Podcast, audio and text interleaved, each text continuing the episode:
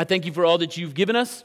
Uh, I thank you for this church, and I thank you for what you're doing in this church. I thank you for the growth we see in this church. I thank you for the young families that we have in this church, Father.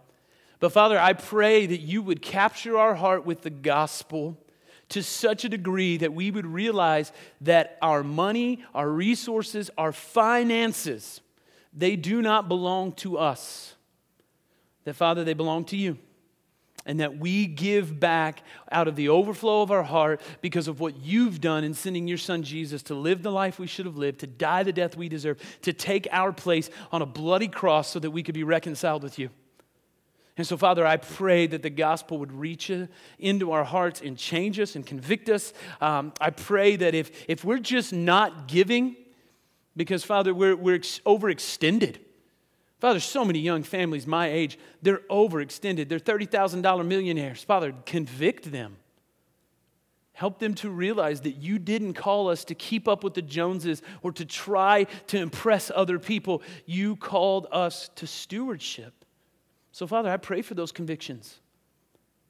Father, I pray for some of our older saints in here that they would grab some of us young kids, put an arm around us, and say, Hey, young man, young lady, let me help you. Let me teach you. Let me show you what God has shown us in the scriptures and what He's promised us if we would just give. And so I pray for that conviction, Father, uh, to settle in on some of our folks.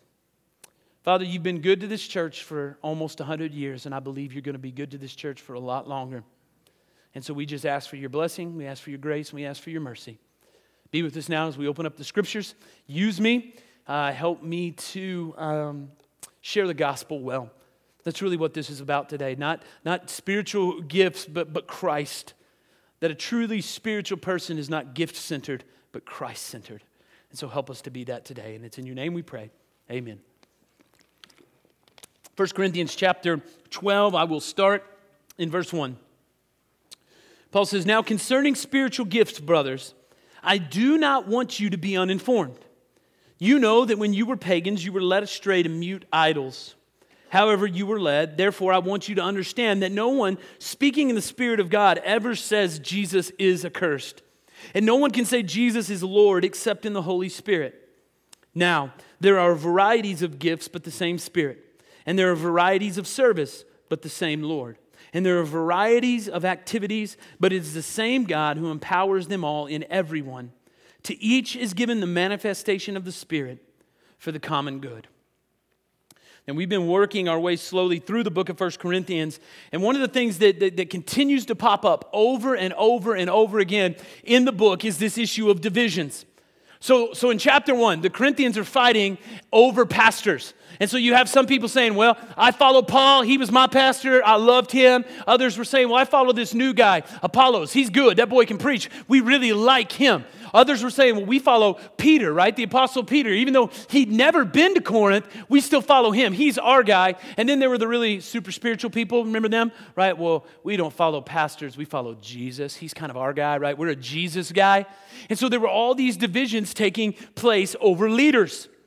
In chapter 6, they're having divisions over business practices in the church. So they were all getting mad at each other and suing each other like crazy, and so nobody could get along. They're fighting over business issues. In chapter 11, last week, we saw that they were divided over socioeconomic lines, that they're divided over social lines, that the really wealthy and well to do in the church were regulating the second class citizens, the working class, to other rooms in the church. They were pushing them out because of their money.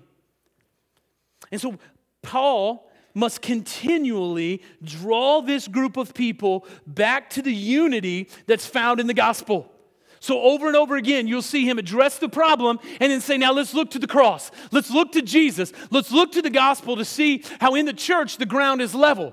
That all of that stuff gets pushed out and we find our unity in Christ. And then we come to chapter 12, and what we're going to see today is yet another division. And this time it's, it's over the use of spiritual gifts. Now, over the next few weeks, we're going to be looking at spiritual gifts in the life of the church. And I know there's probably some of you out there that have been going, oh, baby. Like, I can't wait for these sermons. I can't wait to hear what Byron's going to say about these things. I wonder what Joe's got to say about these things. And, and what I want to say right up front is that these texts are bound to cause controversy no matter how they're interpreted. Amen? Ever been in that church or you ever been in that study before? Wherever the spiritual gifts are brought up, there's always controversy over the spiritual gifts. So some of you are going to go, well, Byron and Joe took those texts too far. Some of you are going to go, well, they didn't go far enough. And what's important to remember is that these issues are secondary, okay? Spiritual gifts are an open handed issue. You and I can have discussions about them, we can have arguments about those things, but they are not a closed handed issue. We will not split over a second hand issue, right? What is closed handed is the gospel is that Jesus Christ has stepped down out of heaven. He's lived the life we should have lived. He's died the death we deserved. He's taken our place. He's reconciled us as a group of people, as a body to the Father. And now our unity is found in Christ. It's not found in what we do or our giftedness. It's not found in whether or not you can heal everybody in town or you can't. It's found in Jesus, okay? But with that being said, I'll, I'll lay my cards on the table for you right up front, all right? So we are Baptists, so you shouldn't come in here going, oh, well, I didn't see that coming. All right? I'm not neutral in how I feel about these things. I, I am the son of a charismatic, full gospel woman preacher. Okay? We can talk about that later too. Who is also the daughter of two full gospel traveling evangelists. I grew up in a full gospel church, which I still don't know what that means. Because I didn't hear a whole lot of gospel. I heard a whole lot of other stuff, but not a lot of gospel. But my grandfather, the, the evangelist, had polio when he was a boy, and he claimed that he went to a tent revival and God healed him. Now, it was always bizarre to me that God healed him, but his left hand still drawled up like this and he can't use it. Right? And so when I was a kid, I always was like, oh yeah, God healed him. But then as I got older, I was like, did God like only do like 90%? Like, just left the other 10% to be useless? Like, I don't know if that's how God works, but okay, whatever. Um, but that's how I was raised. And listen, I'm thankful for that. I grew up in a church with my grandmother in Clayton, New Mexico, another full gospel church. I heard the gospel preached there one Halloween evening. God opened my heart. He saved me right there at that church. And so I am forever grateful for that.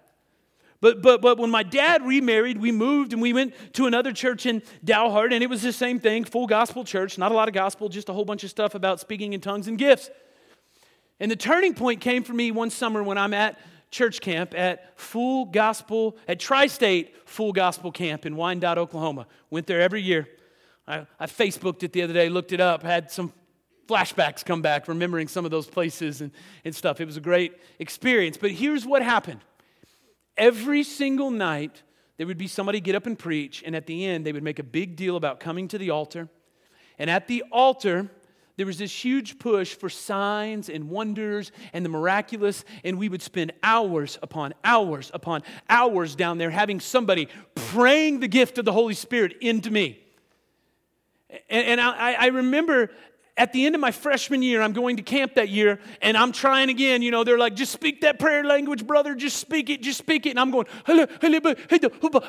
right? And nothing's coming. And I'm thinking, this must not be my gift, but they're still hammering on me that, oh, you got it. You got it. Come on, come on. And it just never happened. And so that year of my sophomore year, I was invited to an event at First Baptist Church called Disciple Now. And at that, I went, and there was just something that was different about attending the Baptist church.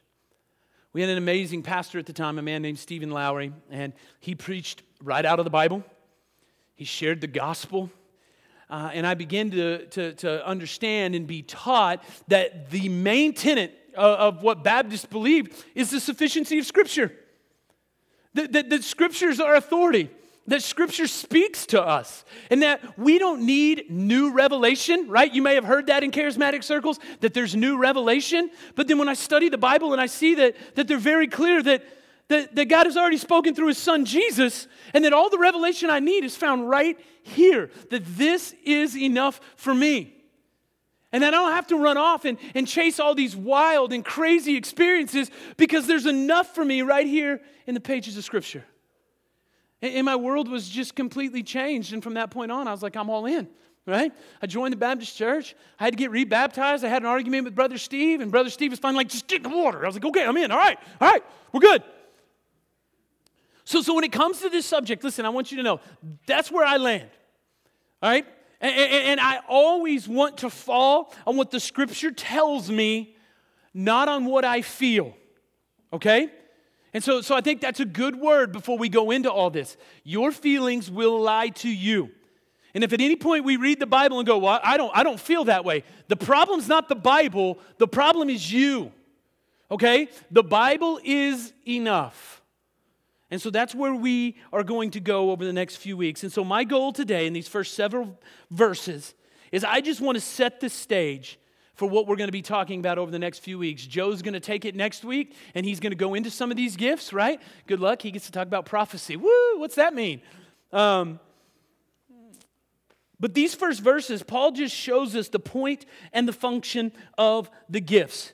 And what Paul tells us is that they are not to be used for selfish gain but for the life of the congregation. So, spiritual gifts are given to edify and build up the con- congregation. They're not for you to use to make much of yourself, okay? So, so, look with me, if you will, in chapter 12. We'll look at verses 1 through 3.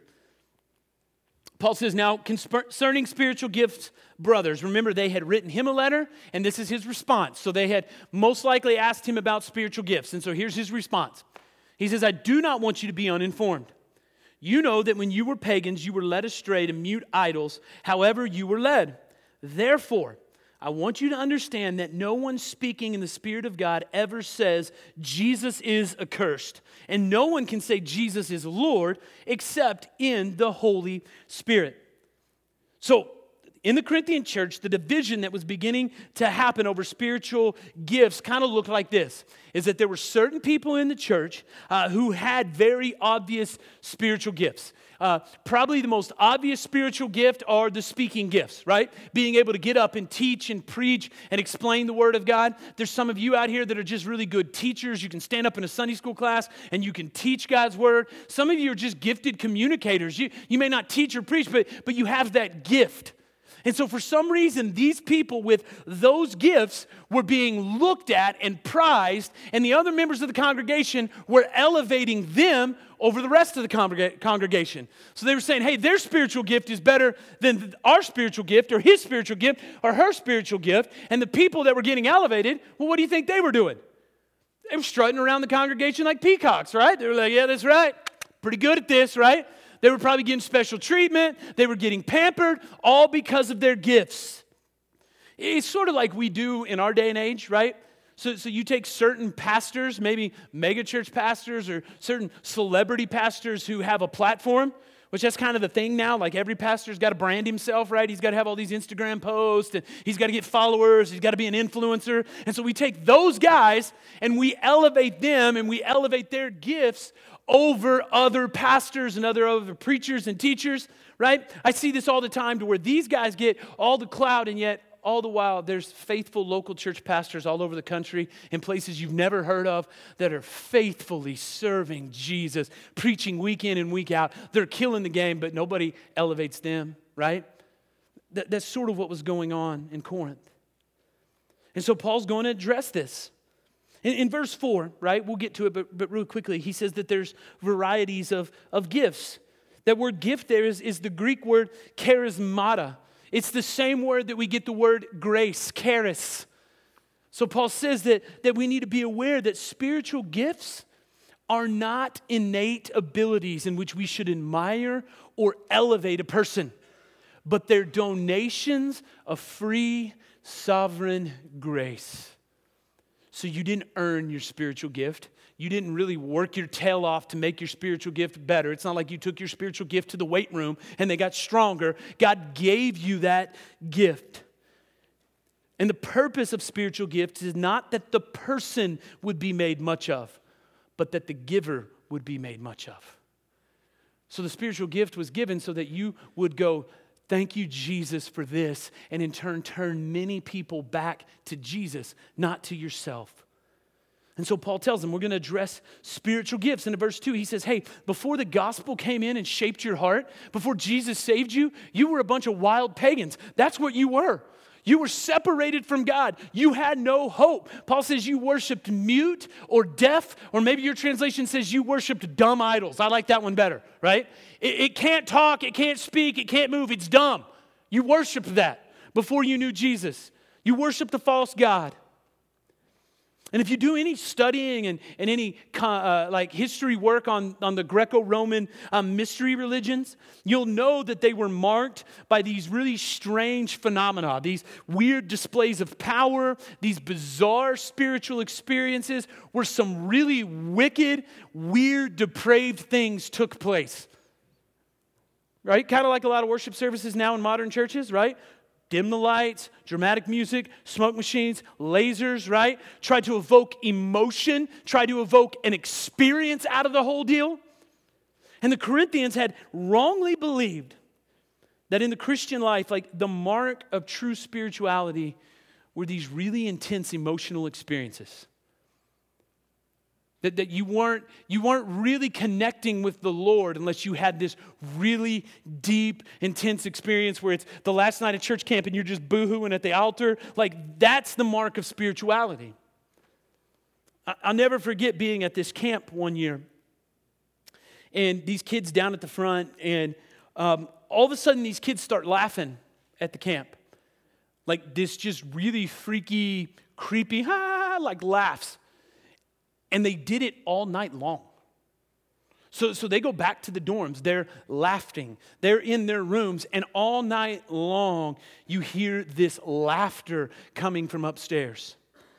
Well, the next morning, we, we get up and we go to the tabernacle. And I remember the speaker getting up, going, Praise the Lord. Praise the Lord. We had a, we had a fire of the Holy Spirit last night, right?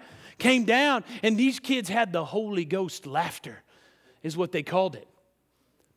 And I remember going, I don't think that was the Holy Ghost, man. That was creepy. So, so remember, the Holy Spirit is a spirit. He ain't the only one. What, what I saw take place that night was demonic but it was under the guise of Christianity and spirituality. And so people thought, hey, we had an experience because we laughed all night long. Folks, I'm sorry. Once again, I go back to my word and I'm like, I've never seen Holy Ghost laughter in the Bible anywhere. Where, where do I find that God does those things? But because they had that experience, then all of a sudden they've connected with the Lord. All of a sudden they had this, this true spirituality. And so what Paul says is, hey, listen, when you were pagans, before you knew Jesus, you were led astray right? You were, you were running around saying Jesus is a curse, right? We don't want to follow Jesus. But then Paul says in, in verse 3, and, and notice what he does. One pastor said that Paul goes from using knowing, he uses knowing words, not feeling words. And Paul says that authentic spirituality engages the brain. True spirituality is not irrational, but rational. Romans chapter 12, verse 2. What does it say? Do not be conformed to this world, but be transformed by the what? Renewal of your mind. That by testing you may discern what is the will of God, what is good, what is acceptable, what is perfect. So Paul's telling them in verse 3 use your brains. Authentic spirituality, it's not irrational or anti intellectual, but rather the engagement of our brains directed by the teaching of the Word of God. Folks, Christianity is not a dumb religion. Sadly, in a lot of circles, we've dumbed it down and we've made it all about heart and all about emotion and all about feelings, and we've disconnected our brain from what the Bible teaches. We've disconnected ourselves and said, well, I just don't want to study doctrine or theology, right? I'll give a great example. I had a buddy this week. He, he, he, he, had a, he told me, he's like, yeah, man, we, we, we're Baptist and we love being Baptist, but we just, we just don't want to teach Baptist doctrine. Okay, so I said, what, what do you even mean by that? I mean, explain to me if you're, what, what do you mean by that? What, you just, you, you know, I, I, we just, we're, just, we're just Christians first. Okay. But, but again, I go back to the tenet of, of Baptist theology is the sufficiency of Scripture. You can't go wrong. That is not a bad thing to believe in. But we've disconnected that is that we think that doctrine is such a bad word. And what Paul's saying is engage your brains. See, the center of authentic spirituality is not self, but Christ. It's not your feelings or your experiences, it's Jesus. So Paul says, when you were pagans, you ran around saying Jesus is cursed. You didn't love him, you didn't want to be ruled by him, you rejected him. But now that you've been saved by him, you joyfully say Jesus is Lord. And what Paul says is the Holy Spirit is the one who enables us to say with all of our hearts that Jesus is Lord. See, no one can truly bend the knee to Jesus unless the Holy Spirit has erupted into their lives, unless the Holy Spirit has come in and changed them. So, the mark, Paul says, of true spirituality is not giftedness, but Christ centeredness. The person who's been so radically changed by Jesus that they now say, My life isn't about me. It's not about drawing attention to myself, but my life is now to make much of Jesus and to lift Jesus high everywhere I go. See, that's the primary job of the Holy Spirit, is it not? It's to shine the light on Jesus, it's to take it off of us and put it on Him. 1 Corinthians 12, 3. This is the New Living Translation, okay? I know, you know, I'm a little scared about doing it too, but listen, it makes so much more sense. He says, I want you to know that no one speaking by the Spirit of God will curse Jesus, and no one can say Jesus is Lord except by the Holy Spirit. Notice at the beginning and the end of the verse, Paul mentions the Spirit, and who's smack dab in the middle of that?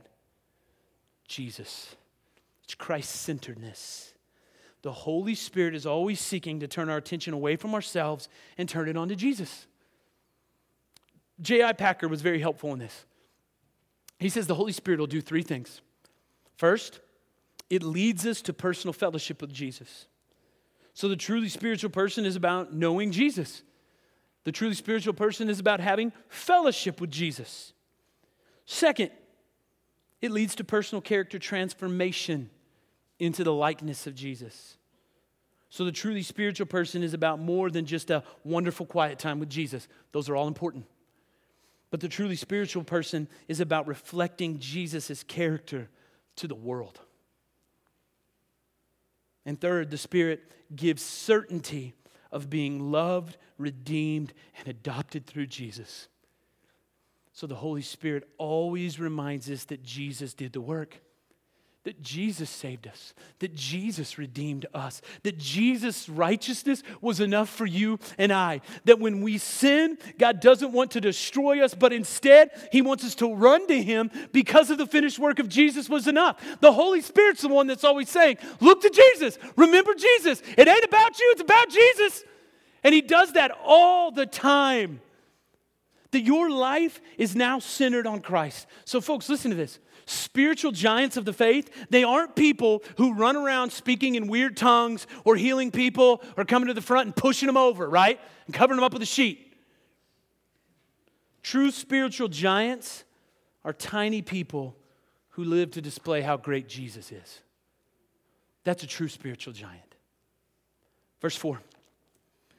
Now there's a variety of gifts, but the same Spirit, and there are varieties of service, but the same Lord. And there are varieties of activities, but it's the same God who empowers them all and everyone. To each is given the manifestation of the Spirit for the common good, all right? So there's a variety of gifts. Remember that that word is is is the word grace. That the spiritual gifts are really just grace gifts. And then Paul says there's a, there's a variety of them. And he doesn't give us an exhausted list. Again, Joe will get into some of this next week. But as you go through the scriptures, you'll never find a complete list of gifts. In fact, most commentators will tell you there's not a complete list because he didn't want us to get hung up on what the right gift is. He just wanted us to love Jesus and serve. But Paul says there's a variety of grace gifts. Gifts are given things, they are not merited things. Okay? One more time gifts are given things, they are not merited things. And honestly, I think like if you really think about it, we struggle in our society, especially in our Western culture, to understand a true gift. We understand the language of gift, but we don't understand gift. Most gifts are given because of an achievement, right? We, we live in a meritocracy. You've earned it, so here, now get a gift. So kids receive gifts at Christmas. Why? Well, you were a good boy all year. You've earned it. Here's your, your gift. We just got done with graduation, and, and if you're like me, you finally got your gift to the kid before they left, right? The last week of summer. Well, why are we giving kids graduation gifts?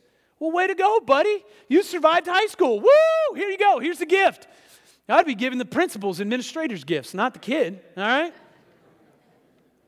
Gifts are given to mark occasions of social advancement. So you think weddings, you think of promotion, you think of retirement. They're, they're given to mark those, those things. Even, um, even, even when gifts, uh, even what gifts we give are marked by performance. Right? Have you ever bought somebody something you go, oh, I really hope they like it? Like you get so worried that they're not going to like what you've given them. Maybe you're a, you're a, husband and wife in here and have you ever been let down because you think, man, I bought her a really nice gift? she got me another tie. Great. Anybody? Come on. Boy, I bought him a real nice watch, and all he did was get me a new vacuum cleaner. Way to go, honey. Plugs in. We can even take gifts back if we don't like it. We can trade them in for something else. So when a true gift is given, which doesn't happen often. It's a very rare and beautiful thing, isn't it? Now, I've shared this story before, but, but, but our van was just given to us by some stranger. I, I don't know the person. I probably never get to meet the person. As far as I know, I don't think I merited that, right? I mean, I don't think you, you merit that by having like bad genetics, do you? I mean, that was a good joke. Come on. I don't, I don't think I, I merited that. It was just a kind stranger out of the goodness of their heart gifted me with something right? It's a very rare and beautiful thing. And so in verse 4, that's what Paul says. He says, These are, are gifts of grace. They're given by God freely. And so, since they've been given freely, you don't get to run around and brag and boast about the gift that was freely given to you. And then, verse 5 and 6, Paul gives us some very, very deep theology. Look at verse 5 and 6 again. And he says, and there are varieties of service, but the same Lord, and there's a variety of activities, but it's all the same God who empowers them all in everyone. So, what Paul does right here is he points us to the unity and the diversity found not in the body of Christ, right? Which we have a diversity out here, and the unity is on Christ and his cross. But he's not talking about that. He's talking about the unity and the diversity that's found in the Trinity. So he says there's different gifts, there's different service, there's different ministries, there's different activities. We are all to be engaged in, and they all come from the same source God the Father, God the Son, and God the Holy Spirit. Paul says that God acts unitedly in the Trinity, giving gifts to the whole church, right? So don't blow this off, okay? We tend to act like, well, the Trinity is important, but gosh darn, it's just too hard to understand and it's just not very practical for my life. But listen, it's very practical for your life and it's important. So, so brothers, sisters, engage your brains, okay? It's what Paul's telling us to do. Here we go. Paul just said that all the gifts are given, are given as a unified work of the triune God. So any work performed by any person of the Trinity in the scripture is at the same time the work of all three. But sometimes the work of all three persons is assigned to one person. But that doesn't mean that the others are excluded. All right? You with me? Okay. All the works of God are done by all that God is all the time. So, so here's what we do we sometimes speak as the Father, as the one who creates. We speak as God the Son, as the Redeemer, and we speak of the Holy Spirit as sanctifier. And hear me, that is all good, correct, true, biblical language, and we should speak that way. But whenever we say that, we have to at the same time acknowledge that God the Son is creator and sanctifier as well. That the Spirit is creator and sanctifier. That the Father is redeemer and sanctifier. So all the works of God are performed by all the persons of God indivisibly, and yet in such a way that the distinctiveness of each person is preserved and upheld in a beautiful, profound mystery of the unity of the one in three and the three in one. Now, here's why it matters, okay? That, that wasn't just so you could go wow your friends at Brick Street today, okay? Which you should, right? Some of them need good theology. If the God who gives gifts for Christian service is diverse, yet one, right? Three distinct persons in one being forever, if that's who he is. So, if that's the God who gives these gifts, Paul's teaching us that there is no possible way that we, the recipients of these gifts, can use them in a way for self exaltation, for self glory, to make much of ourselves to the exclusion of others. That if the church is to mirror the unity and diversity of the God that redeemed us, then the way we use our gifts for service will promote unity in our diversity. It'll bring us together instead of singling individuals out for particular attention and particular praise.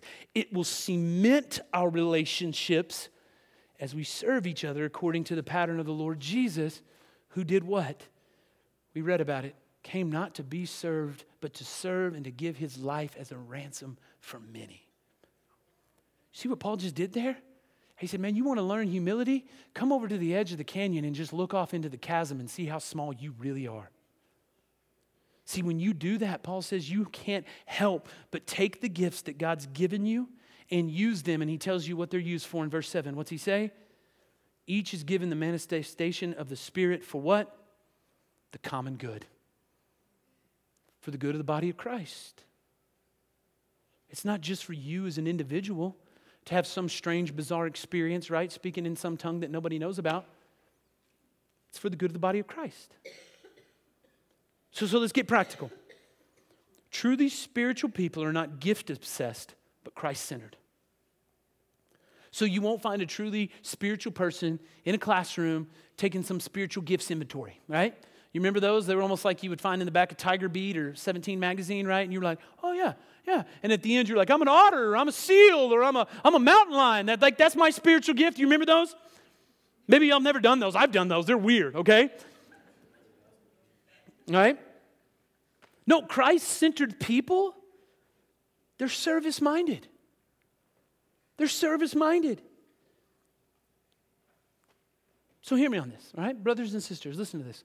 Christ centered people don't sit around going, boy, that sure is a need in the church, but not my gift. uh, somebody else can do that. No. Christ centered people say, you know, I see that need and I don't know what I can do, and I don't know if I can make a difference, but I'm willing to serve. How can I help? And they will throw themselves at opportunities and needs. And listen, they'll seek to serve and do good for the entire body. And as they do so, guess what happens? It's cool all of a sudden their giftings become discerned. Their giftings aren't discerned by going, oh, let's take the spiritual gifts inventory. They're only discerned by serving. Right? I'm, I'm going to give you a great example, okay? And I hope it hurts your feelings. Here we go, all right? Children's church. I got the same five people for the last three years doing children's church. They're wore out, they're tired if we would just quit looking at that and going, oh boy, that's a need. I really need somebody to do that. No, no, no, no. There's enough families in here that if we'd all sign up, you'd only have to do it once a year. You ever thought about that? But so many of us will just go, well, that's really not my gift, right? I mean, 30 kids in a room all by myself for 45 minutes, uh, that's not my gift, right? It ain't Kim Brock's gift either. I guarantee you that. and he tolerates it. You, you see what I'm saying? Is that if we would just say, I see that need, I can help in that area, our spiritual gifts would be discerned. So, since gifts are given for the common good, in, in verse 11, right, and I won't steal Joe's thunder, they'll tell us that, that we all have a spiritual gift, or guess what? Some of you have spiritual gifts. You have multiple. Since that's true, every one of us is called into ministry. All of us. So it means if you're a believer, you don't get to sit on your blessed assurance and do nothing. You're called into ministry. You have a role to play. You're valuable to the body of Christ. It goes back to what we say all the time. When you're not here, you hurt the body of Christ. Well, why do you hurt the body of Christ? Because you're called to be a minister, and as we come together and as we work as one, then we fulfill our mission statement, right? So, what's our mission statement? We say it every week. We want to fulfill the Great Commission in the spirit of the Great Command. So, we want to go into Spearman right? And beyond Spearman so that we can tell people about Jesus, have them come to know Jesus, be baptized, filled with the Holy Spirit, and become disciples of Jesus Christ. And how do we want to do that? We want to love the Lord our God with all of our heart, soul, mind, and strength. We want to look to Jesus and what he's done. We want to remember the gospel and have that take us over so that the overflow of that is serving our neighbors, loving our neighbors, telling them about Jesus. And it's a great statement, right? I'm pretty proud of that one. I stole it from somebody, but I'm still proud of it. But listen, we're never going to get it done if we think doing ministry happens in meetings. Yes, meetings are important. Had a big one this morning. But you're not doing ministry by just voting aye. Ministry is what happens when you sit in your mess clinging to Jesus with all you have, with somebody else in their mess, pointing them to Jesus with all that you have. It's whenever you sit with somebody and you say, Man, I don't, I don't know if it's going to be okay, but let me, let me show you the hope and the encouragement I found in the gospel. And you're opening the scriptures with them, and you're spending time with them, and you're growing with them, and you're pointing them to Jesus. That's when ministry happens. So when I ask you if you serve, don't be like, Well, I serve on the van committee. All right? Yeah, yeah, that's great, but most of the committees you Baptists serve on only meet once a year, if that. That's not ministry. Whose life are you speaking into? Who are you walking with day after day and pointing them to Jesus? I said it in my prayer earlier, but we need some of you older folks to grab some of these knuckleheaded kids and say, Let me tell you about Jesus. Let me tell you about stewardship. Let me show you about commitment to a local church. They need to be taught those things, they need to be shown those things. See, ministry is about people and service, it's not about busyness. And so, over the next couple of weeks, we'll talk about spiritual gifts. And all of us have been given gifts by the Holy Spirit. Some of us are using those and making a difference for the kingdom. Many of us are being selfish. We're withholding our gifts. And this church will never be all that it's supposed to be if that continues to be your attitude. So, the call today and the call over the next few weeks will be to a spiritual unity that's focused on Jesus, the gift giver, and not on ourselves. So, as we get our eyes off of Jesus, and as we get off of ourselves and get them on Jesus, we can't help but serve one another. We can't help but love others and give ourselves for others because our great God served us by giving his life as an atonement for our sins.